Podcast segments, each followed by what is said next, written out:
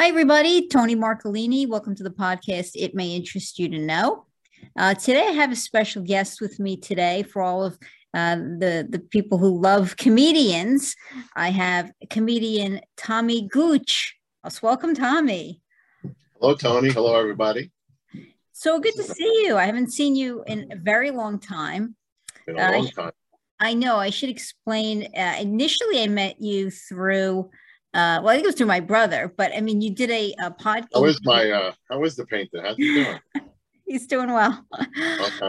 Um, oh, you will give him a shout out. Shout out to my brother. Woo! Hi, Rob. Don't curse. uh, and uh, you actually worked on a pilot that I had done called Surviving Sam. So I still talk well, about it. I still talk about it. In an alternate universe, I want to go back because that was it. That was the one. I had the best plot. I was the brother-in-law of a divorced couple, and like all good things, it's left on the cutting floor and just didn't work out. And I still talk about it to this day. Oh, it was a great experience. Uh, oh, who cares about the experience? I talk about the opportunity. It was great. We had Rob Magnotti, we had Alicia. It was just great. Oh, I want to go back in an alternate universe and start again. It was great. Richard Minervini as the judge. It was just what a great concept. A divorced couple having to live together. And you know, and then the brother-in-law gets along with the with the ex-husband. Oh, I still talk about it to this day. I swear to God, it's been what, like eight years and six years, seven years, whatever. It was good stuff. It was it was a funny show and it was a great mm-hmm. cast. Mm-hmm. It really gelled mm-hmm. together very well. And yeah, um, and that was your. I, I want to say your first foray into doing some acting. Hold uh, on, I got a Google foray. I'm googling foray right now. yeah. okay, that was that was your that yeah, was really, Tony, you're, you're a lawyer. You're a former lawyer. I'm a stupid comedian here. You got to use words, you know. But yeah, that was my well. I've done little things, but that was something that really, uh, you know, it, it, just had some legs. You know, like I said, I I'm not being poo poo. Obviously, like all show business, things happen and things get get, get off the ground. But it, it was just it was just I love that the, the, the concept was great. The uh, the writing was great. You know, but whatever, maybe we're still living. You never know. Something could happen. Who knows? You never know. I always say that. Uh, and you, I mean, I think you had done a, a pilot as well for Hulu. Uh, yeah. Back, you know, back around the same time. Yeah. Yeah. So, do you consider yourself an actor or a comedian more? Which pays more? no, I'm. I'm a.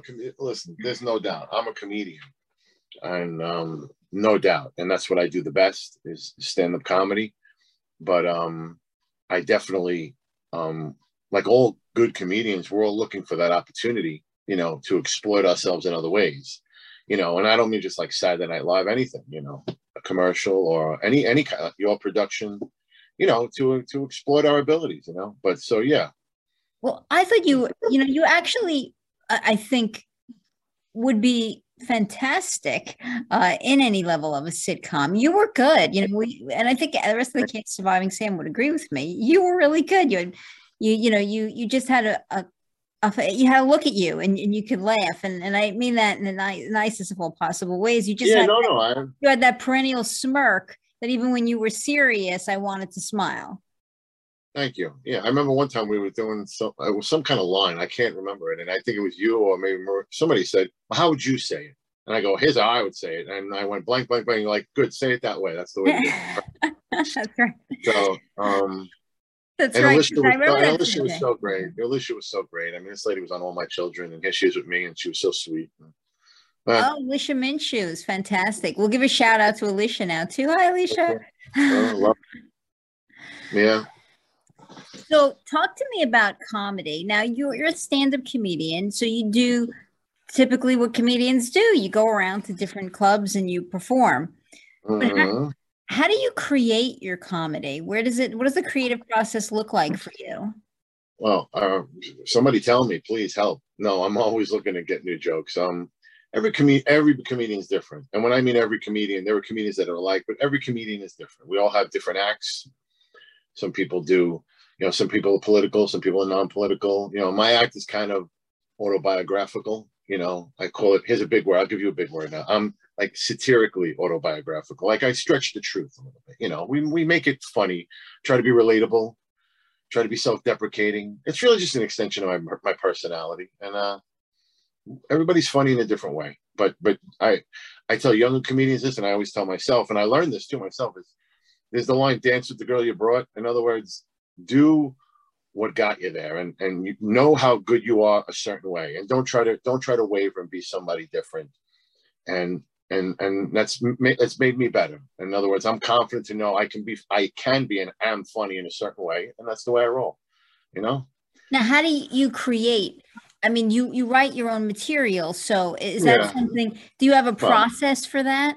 I mean, is well, it you know? Do not I really? Not really. I should it's probably it's probably I should be better at that as being the writer. I mean, I'm not no great joke writer. You know, I'm not like some uh, you get an idea, you see something, and then you look for punchlines. If you know what I'm talking about, like if I oh if I talk about this, what could be a good boom boom like a good punchline. So, so but, uh, would you say you're more observational? You like you're always writing. I mean, you're at the Dunkin' Donuts, you see something funny, and boom, in your head you have a joke, and that I mean, is that it, or do you set aside time behind like a computer?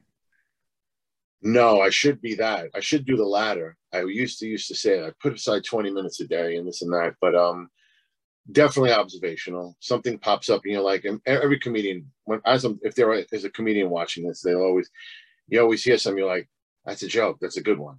And you try to say to yourself, what can I say to make it funny on stage? You know.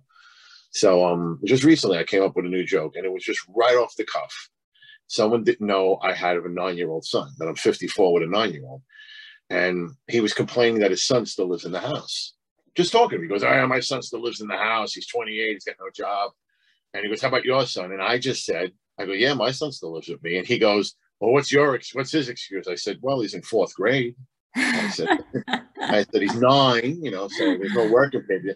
And right there, I'm like, oh my God, that's a great joke, and I've been using it like for, for a few weeks, and it's a great joke. So it's um you know, but see, there's the punchline in that. So all comedians are always looking for those things, but um, always working on that. That's that's what you got to keep. You got to try to keep writing new jokes, and um, it's the hardest thing to do actually. And any good, I, I respect all comedians that are really good writers. I always, I'm actually jealous of them. Not jealous, but I, I applaud them, and I um, and I and it inspires me. I like and I, I aspire to be to to write because some you know, some stuff you could do off the cuff, but sometimes the, the, the, best comedians, they make it look like they're thinking about it right there, but they're not. They probably sat at their desk for hours, you know, putting it together. So your, is your family like terrified every time something happens, like that, that they're going to wind up in on stage?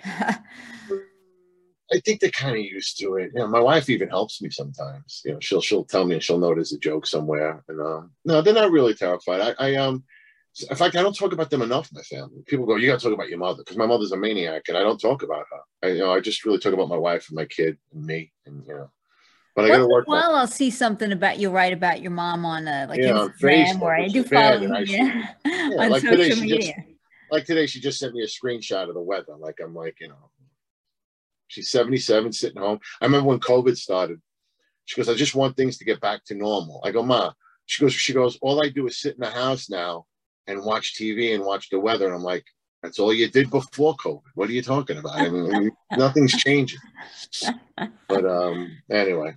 Yeah, the families uh, that usually, you know, serve as a plethora of yeah. uh, of information, of observational uh, information for no most doubt. comedians. No so, do you have a comedian that you feel, you know, you love, like you want to go see when they're when they're nearby? currently or like oh, yeah i guess currently well i mean i'm going to break my question then into two parts do you have someone you look at and say i this is the reason i'm a comedian like i laughed at you know i can i can remember being a kid and david brenner was huge right he was yeah. on the tonight show all the time and and and you know, I, you know you, you waited you know you couldn't wait when you saw him come up in the tv guide that he was going to be the guest and you were super mm-hmm. excited like do you have somebody like that in your past that that drew you towards it and then I would say, who's your favorite comedian now? So it's a, it's a compound question.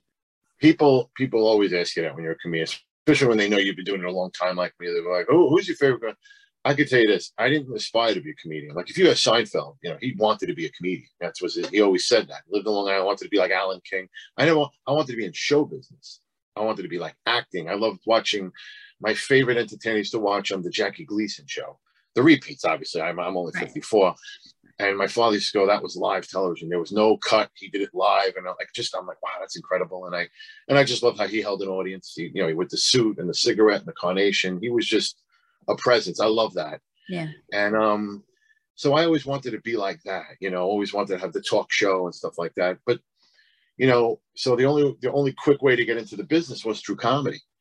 And one thing about comedy, you know, w- one minute, you know, you're at an open mic at a bar in the city, and then the next minute you could be on a stage big time in front of 300 people.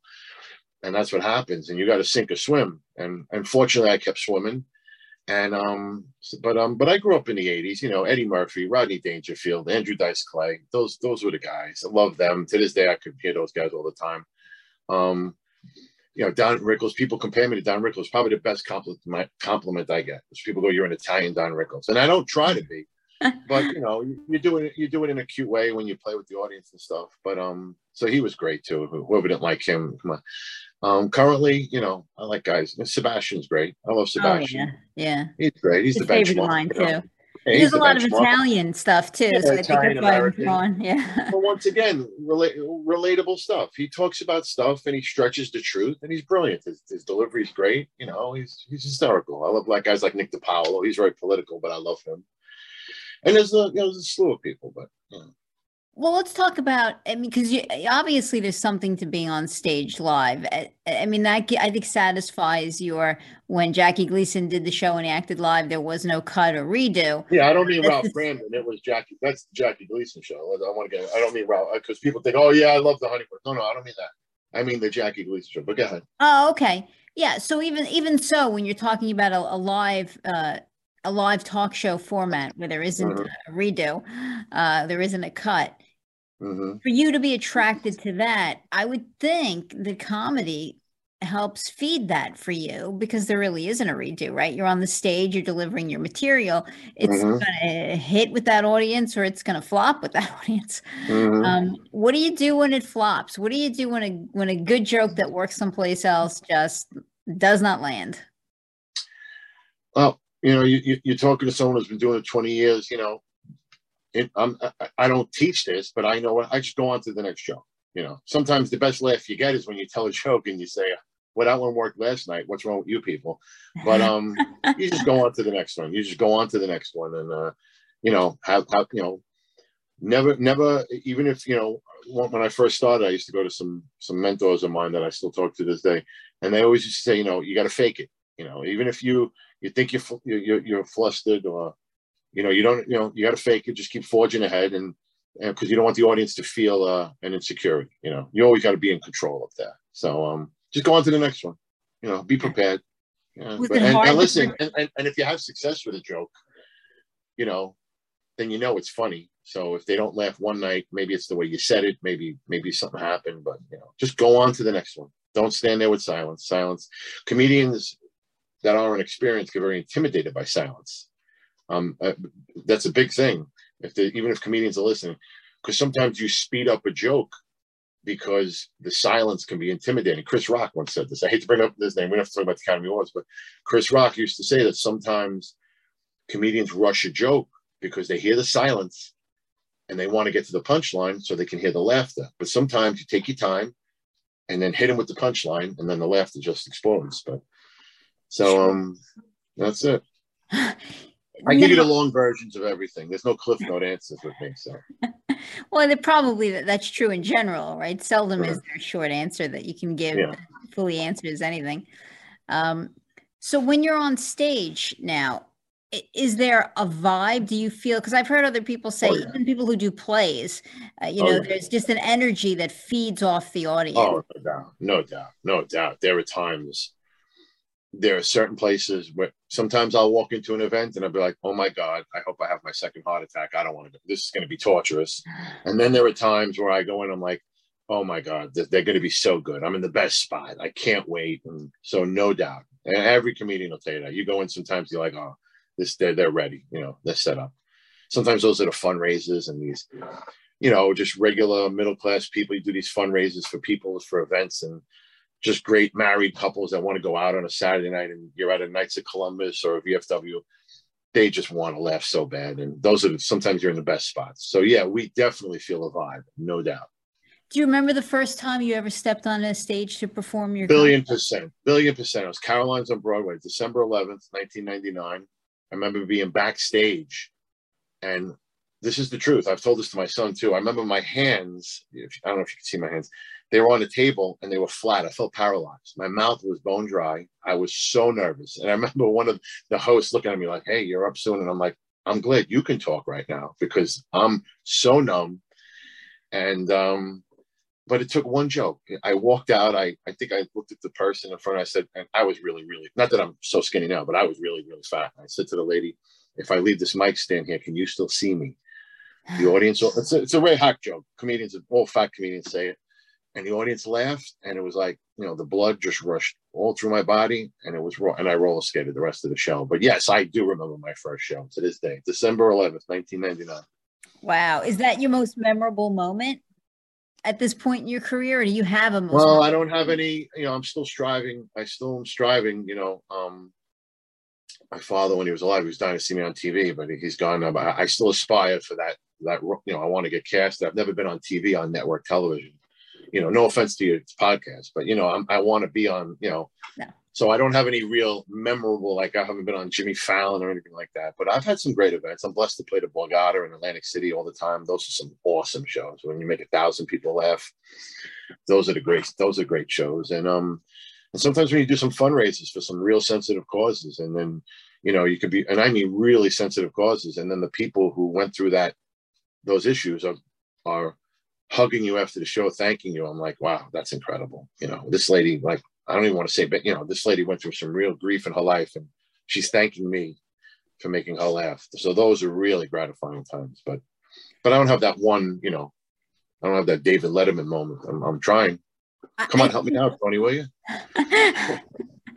I think that's the, the, the beauty of your career, uh, right? That your the, the comedy because you mm-hmm. just never know where people are in their life. And I've said this before on the podcast you don't know what kind of day they're having you don't know what trauma or what experience they're having in their life and mm-hmm. i think the wonder of comedy is such that you can help that person escape for a little while or you can give that person who's maybe whose life is just you know tumbling down around them uh, you know a, a little bit of, of joy and and that's a gift right that that is equally uh, as valuable as any as any other career. I mean, we look for entertainment when we're um, you know, yeah. when we're going through bad times in our lives. I mean, I re- I remember, and I've said this before too. I, I remember my cancer journey, and um, I, I really needed some joy or something to hold on to. Like I remember,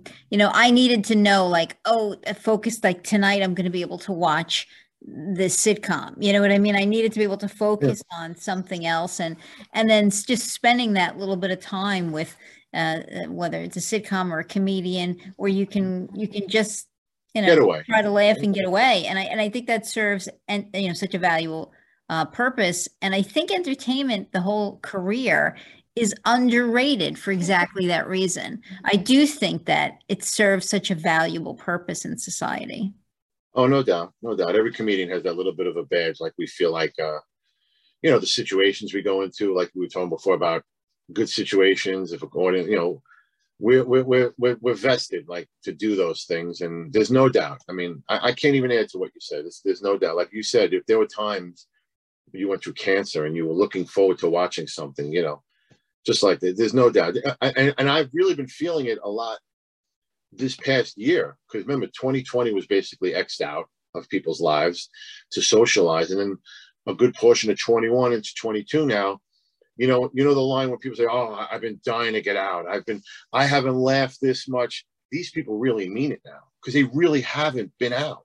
They've been trapped in their houses, living in their sheds. They haven't known what to do. Now they're going out and they're they're seeing they're they're laughing. You know, they get the vein popping from their neck. So I really feel their happiness now. This is, and I mean that, you know, when people, because people always say, like, "Oh, that was great. I haven't laughed that way in a long time." They really mean it. Now it's true. It's the truth. So. Now let's talk. For a while, you were doing the vignettes with Vic, Victor Benedetto, a fellow comedian. Uh, and, I'll give you an A for effort. But, uh, was like Di. Okay. You're Italian, Tony. Get it right. You know, this okay. is the second time on the podcast I totally messed up an Italian name. I, I um, think I'm, I'm Italian. Can you say my real name? Right, you know I'm not born Gooch. I know it's. I know. I know. I know. I know you have a long sounding Italian name, and I'm gonna. I don't remember it. Oh, because Marcolini's short. No, it's Gucciardo. Gucciardo. That's right. That's right. But I and and speaking of December 11th, and I started when I first started, I was going to be Tommy Gucciardo. It's my name, but then everyone was butchering it. They couldn't say it. They were spelling it wrong, and a couple of people that were in the business said, "Listen, everyone calls you Gooch. Go by Gooch." And I'm like, "Yeah, that's." I go if I play I play softball or base, they break down Gooch. So he goes, "Yeah, go by Gooch." So I've been going by Gooch for 20 plus years. You know, it's not like a stage name. It's just if you know me five minutes, you're going to call me Gooch anyway. So I go by Tommy Gooch. But um, I tell people, listen, if you want to cast me in something and pay me, you can call me Cleopatra. I don't care what you call me. but uh, yeah, it was Di. Yeah, I used to do those vignettes with him. He's a, he's a great actor. He's doing well. Um, I haven't worked with him a long time, but those vignettes were really funny. Those, those vignettes, vignettes were fun. That's the time. Yeah, natural yeah. stuff.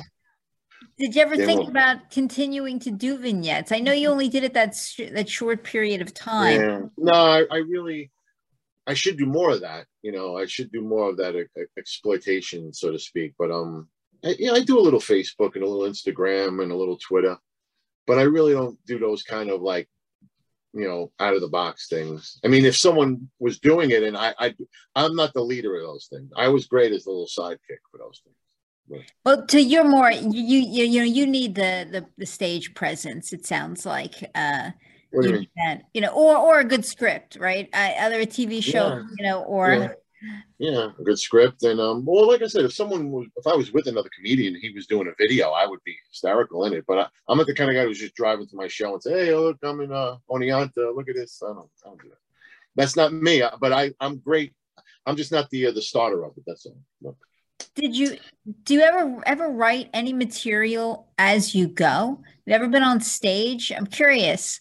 Uh, and have yeah, some of my jokes I've actually thought of on stage. Came to me real quick to this day, I use a couple of one liners and it actually like happened on stage. I didn't even write it. It just your mind, comedian's minds. any comedian listening knows exactly what I'm talking about. You know, you, you got gears in your head. You're telling a joke and you're actually thinking of the joke that's coming. And yeah, sometimes, sometimes, not often, but sometimes, yeah. Well, that sounds interesting to me. I think I mean, for me, my experience is very different. You know, my background is is law, really, and um, so in the courtroom, even though it may come off as a very natural conversation that we're having with questions, you know, I've prepared for some time, uh, you know, to be able to do that. So I, you know, I, I know where we're going. I know, you know, everything I, I want to get out of the person before I start questioning them. Uh, and so it's very different than I think your experience where you have a lot of room to ad lib I mean, because I remember you ad libbing when we were filming the pilot. Well, that was because I forgot the lines, Tony. But you know, never admit, never admit that, Tommy. yeah, I forgot the lines, but uh, yeah, no, there's a lot of ad libbing on stage. Listen, sometimes I forget. Sometimes I'll tell my wife I got two new jokes, blah blah blah. I'll come home and she's like, "Did you say those two new jokes?" I go, "No, I forgot them. I forgot to do them." And but I but I ad lib two other things. So there's a lot of ad libbing. Comedian, yeah, a lot of comedians do a lot of ad libbing on stage off the cuff, so to speak. Now, is your favorite genre comedy? If you're going to watch a movie, or what, what was what's your favorite? I mean, that this is interesting because I've I've had writers whose favorite genre is different than what they write. um, I'm I'm a weird apple on this though, Tony. I get made fun of. I don't watch movies. Listen, I'm, you know, I, am channel surfing. Don't get me wrong. The Godfather, of course, I'm going to watch it. You know, I'm saying I, that stuff like that. Um, you know, if, if, I'm channel surfing and Shawshank Redemption's on, I love that. But I'm I'm not a big movie guy. You know, um, I'm just you know, I, I yeah, I, I love. You watching? You watching sports, right? I am a sports that. guy. Yeah, I, yeah, I watch. Yeah, football base. Yeah, definitely love sports. But um, you know what I could do now? What I've been doing lately is sometimes if I'm, you know, the, through the uh, advance of technology, I'll go on my smart TV and I'll watch. Uh, I'll go on YouTube and watch stuff on YouTube instead of channel surfing because I don't even care for what's on TV, you know. So I do that sometimes. But um, I hear that a lot. Uh, yeah. A lot of people saying that they're not as invested in the shows of today. Uh, and you- I can tell you, I am not at all invested today. I mean, I used to like American Idol years ago. Now I really don't. Um, you know, I really, I really, even, I even have trouble now. You ready for this? I have trouble watching shows. excuse me that I liked years ago because it's so far fetched and and technology has advanced so much. I'm like, oh, it couldn't even have happened. You know I'm saying? Like the movie The Fugitive was great. And now I'm like, that couldn't happen today. They'd spot him in four seconds. There'd be 90 cameras. You know what I'm saying? You know, you, I, I, go, I watch Friends now. I'm like, how did I get into Friends? Uh, these kids are all broke. They were living in an apartment in the city worth three grand a month. How do you do it? It's ridiculous. How did I get so into this? It's stupid. So I even have trouble watching stuff that I liked years ago. So, um, it's funny but, you say that. I, you know, I have. I was watching something the other day, mm-hmm. and I had, and, and the person had to keep finding a, a, phone, you know, a public phone to, you know, to call in or give their secretary like, oh, oh, I'll be here and there, and like give a phone number for different locations. And I thought, wow, right? We're so used to you just get the person on their cell phone wherever they are. It's yeah. it, it, it seems so weird eh, there's video and, cameras everywhere. I mean, you, you, there's security cameras at every traffic light. So you know, you so you know what I'm talking about. That doesn't mean you can't watch it, but I look back and I'm like, oh, it can never happen. It's impossible. There's no way. So yeah. Sure, and I think that is an interesting point with the fugitive, right? There's a, a book about, uh, uh, you know, after uh, John Wilkes Booth ki- uh, shot or killed uh, Lincoln, right? That he goes on the run uh, and he's able to you know travel through several states and uh, there's, a, there's a really interesting book about that you know that whole thing and you're thinking in the in the world today that would never be possible right? Yeah. you'd never be possible to just like won't be able to get out of the state i mean let alone i mean to get out of town. You know he won't be able to get to the next traffic light. There's cameras everywhere. We talk about oj i hate to bring up oj you know. That guy we know what he did and then went home there were there were there were traffic lights everywhere now. You they'd be able to trace where his car was and for you know what I'm saying. So it's just so different. It's so different. And your cell phone is just pinging, tracked everywhere, pinging locations that they're able to track everywhere, you. Everywhere. The world is definitely different. So I agree with you. I think that some, there's something about watching old, older TV shows um, that does feel a little you know a little out of touch but you know what? Sometimes the stories are really well written. Like I can still, in the middle of the night, I can still watch a good episode of Mannix, and even though it's dated and and the like, mm-hmm. the stories are very well written. The idea mm-hmm. of the, the, the, crime is very well crafted. Or oh yeah, I could watch a good Quincy once in a while. I could watch that. Remember Quincy with Jack yeah. Yeah, yeah, I, I love that. I used to watch that. And don't I, get me wrong. Listen to me. On New Year's Day, I'm watching The Honeymooners and The Odd Couple. I mean, that's you, listen, you can give me all in the family 24 7. Okay. So don't get me wrong about that. Let's let's let's let me let me retract a little bit. Okay. Those well, you were talking classics, okay. Happy days. Like who can my son loves Fonzie, he's nine. So yes, don't get me wrong. There's the classics. So I mean, yeah, I we had we had um Donnie Most on the on the podcast. Sings now. Well, not now. Yeah. He always sang, but now he sings. Yeah, he really sings. I, mean, I remember talking to him about that, exactly that. I mean, you didn't sing on the show. Usually, uh, he sang a little bit. He sang a little bit. Did he? I mean, I remember yeah. Anson Williams was doing this. Oh yeah, Potsy, yeah. yeah. yeah. Yeah, but usually you saw him kind of in the background, and he said that's kind of how it got set up. Like even though he could sing, because Anson William was the guy who was going to be doing the singing, they really didn't give him any opportunities, but he was able to sing a few songs. Mm-hmm. Uh, but it was so interesting to me that he said from the pilot, he felt it. You know, he felt the mm-hmm. energy of that show that it was going to go on and be a success right from mm-hmm. one. Mm-hmm. You know, and it, and it really was. I mean, it was a block until today. I mean, can you anticipate being involved in something that you know 50 years later people are still tuning into and love it? That was my favorite show. That was Tuesday nights, eight o'clock with mom yeah. and dad. Those are the days. Yeah, I actually do a joke in my act about that. My, I'll paraphrase it where, you know, life was just so different. Like, oh, we're going a thousand miles an hour. Like, I mean, one minute I'm, I'm, with my son at school, the next minute on a Tuesday night I'm in the diner with him, and I'm like, I never went to the diner with my father on a Tuesday. It was a school night. We went, we watched Happy Days and we went to sleep. That's how simple life was. Now we're going a thousand miles an hour every day, and so life is really different. But um, yeah, those shows, those shows were all in the family. You talk about knowing it. They didn't know it then. That show flopped its first season, and then it went into syndication. They played reruns, and it exploded. And those shows yeah. are the best. Yeah, Happy Days. Characters. Some of those characters I think are among the greatest ever created, arguably, like Hawkeye and Mash, and yeah. Um, you know uh, Archie Bunker. A lot yeah, of those- the writers are even more brilliant. The writers show you how brilliant they are because what happens was happens is that the characters, even if and this happened in Friends too.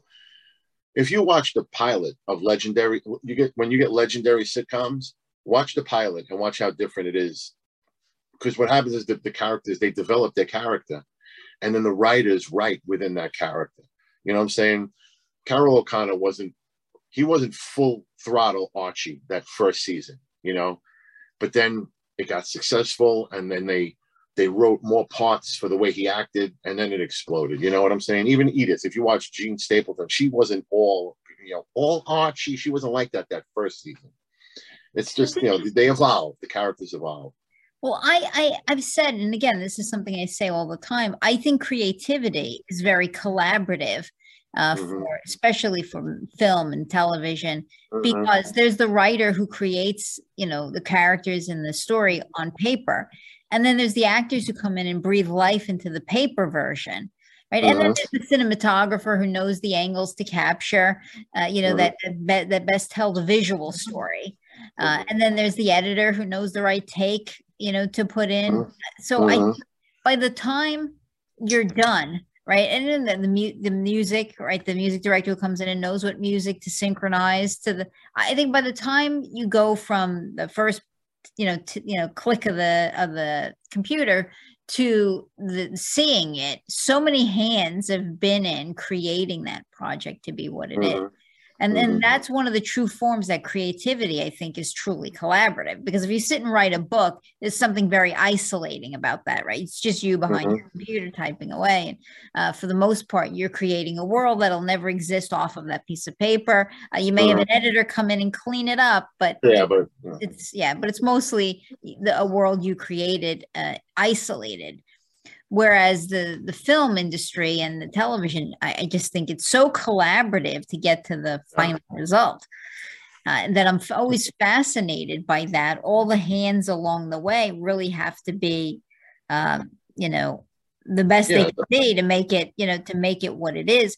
And i think actors do have a difficult job uh, you know, you were, I mean, I remember just being on the set, even with you when we were filming Surviving Sam, right? It's a difficult job to read a paper version of you.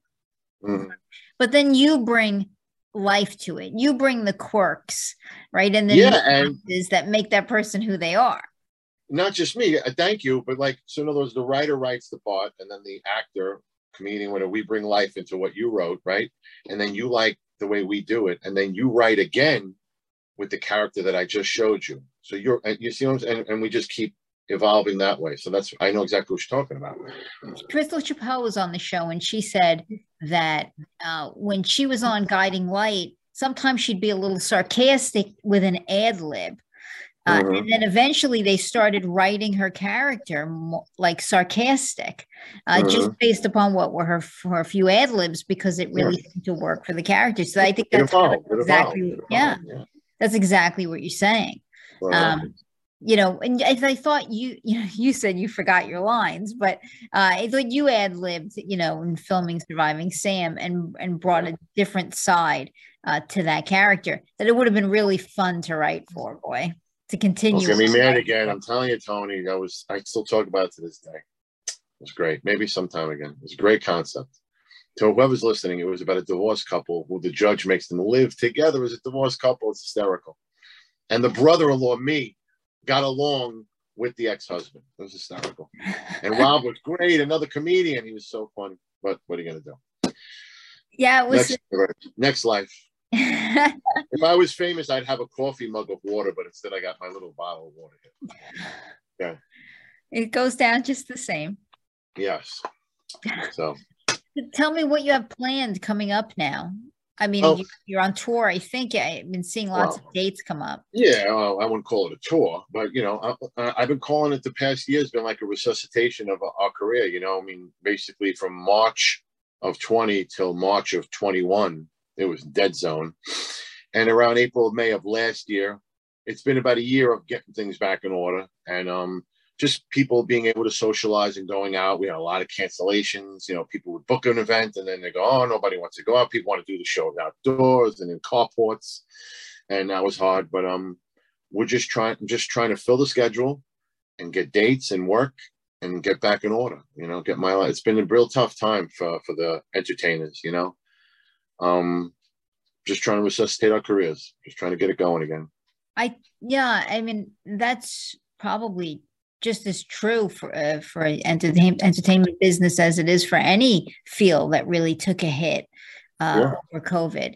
Because if there's, I mean, you didn't. Re- I didn't even think about it beforehand, but that's how you generate your your livelihood. I mean, you and perform, my wife's a, tra- and my wife's a travel agent too so it was like a double whammy right? When when people Yeah. stay in, I mean, they're not traveling, they're not going out to clubs, and all those professions, you know, are affected by that. The owners, the waiters, the you know, the performers. trickle down, trickle down yeah Sure, it trickles down, and everybody was affected. So uh, I'm glad to see the world, you know, opening up again, uh, so that everyone can kind of get back to work. There were some comedians and people who moved to uh, try to figure out ways, I guess, to keep things going online, uh, right? By doing, yeah i'd rather get a root canal those are tough I did one or two of them. I mean, listen, you talked about this earlier about feeling a vibe. You know, when you're a comedian, you need to hear the live laughter to do it, to crack a joke and hear crickets and silence.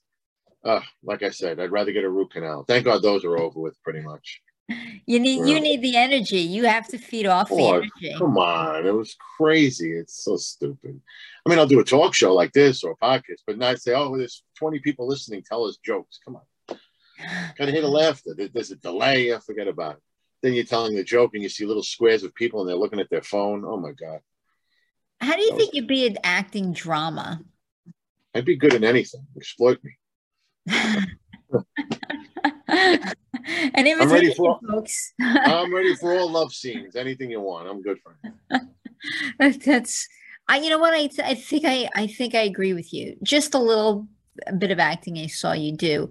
Uh, while there was comedy to it, I I think you know you did a, a little a little bit of dr- drama. I think Lish's character gets a call that her husband uh, is in the hospital. She goes running out. And there's just like a little bit of a moment there, uh, which you could see with so much untapped potential in you.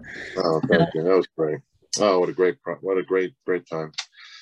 So Anyway. I'm gonna agree. I'm gonna agree that I think you'd be good at almost anything. Thank you. Thank you, Tony. You're a sweetheart.